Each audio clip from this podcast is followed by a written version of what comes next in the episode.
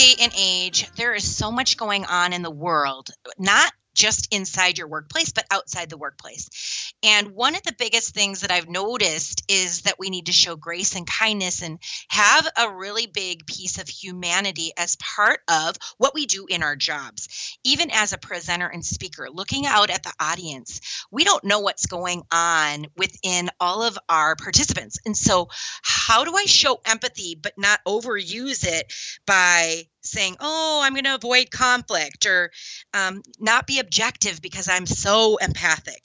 So, if you're not skilled in this area, one thing that you might see yourself is not asking questions, not responding very much when somebody shares something personal. Um, maybe you're um, very uncomfortable with people that are in stress. As you can look around the room, you sometimes can just sense it, but the person with that lacks empathy or compassion probably won't sense it, won't see it in the room. So that's you, need to work on this one a little bit.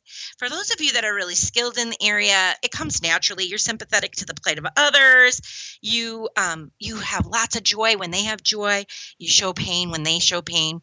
Um, so here are some things to look at when you have compassion as a weakness or you're uncomfortable with feelings, like that word, feelings, uh, here are some things to focus in on.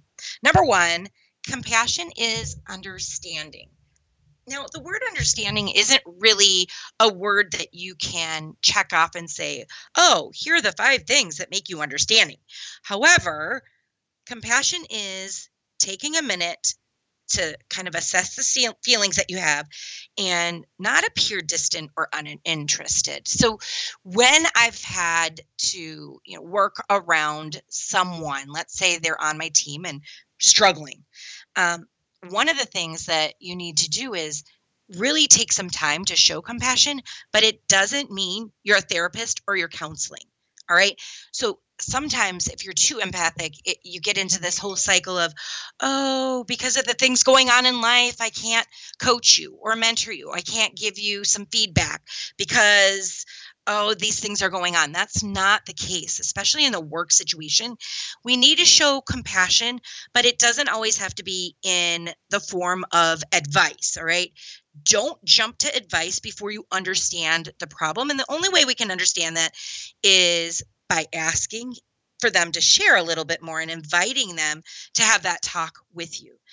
Now, we don't want to show judgment or agreement. So, either way, on either side of that balance beam, um, yes, we want to put ourselves into their shoes, but at the same time, not to the point that we're not looking at the opposite side of things because there's always two sides to what's happening or going on in someone's life don't go with, oh, I totally agree with you. Yes, that's so great. Oh, yeah, I absolutely see where that's coming from. Nope. We don't want to be the agreement or the judger. It doesn't matter if this is a colleague, a manager, uh, maybe it's somebody that you employ. Really, we don't want to be that person getting into that either way judgment of no, I don't agree with that, or yes, I totally do. Now, being sensitive is another big piece to practice. Don't demean or downplay, you know, whatever their cause may be, but at the same time, let's not mistake ourselves with getting overly emotional about something we may not agree with.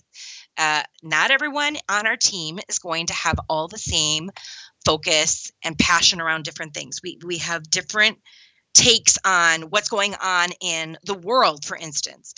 Again, we're not going to show judgment on what they believe in, but we at the same time need to be focused on, hey, help me help you move through that, but then also be able to coach in the sense of the job. If they're getting off task because they're so focused on something else, you still need to bring that around. Um, and of course, there may be times where someone attacks you know they just come on the defensive and they attack that problem or issue. They don't like your proposal. They don't like the way you ask questions. Nothing you do can can be done right. In those situations step away because people are typically responding to you based on something else that's going on, not in the moment. I know with Brad, my husband, sometimes I get so up in my OODA loop, right? I just am focused on this problem and I want to resolve it now. But the reality is, it would be better if I took a minute to decompress, let my prefrontal cortex come back around, take some deep breaths, and calm down before going into that problem. The same thing with my kids and even my team, right? I, I just need to take some deep breaths and calm myself before really thinking about what is the solution here or what questions do I need to ask to dig a little bit deeper. So, those are some things to just consider and think about. Thank you for listening this week to the Creative Training Techniques tip. And we look forward to seeing you at our fall conference coming up. If you haven't already joined us, join us on one of our short three hour courses where you can just take your training to the next level. We'd love for you to join us. Thank you so much. We will see you next time.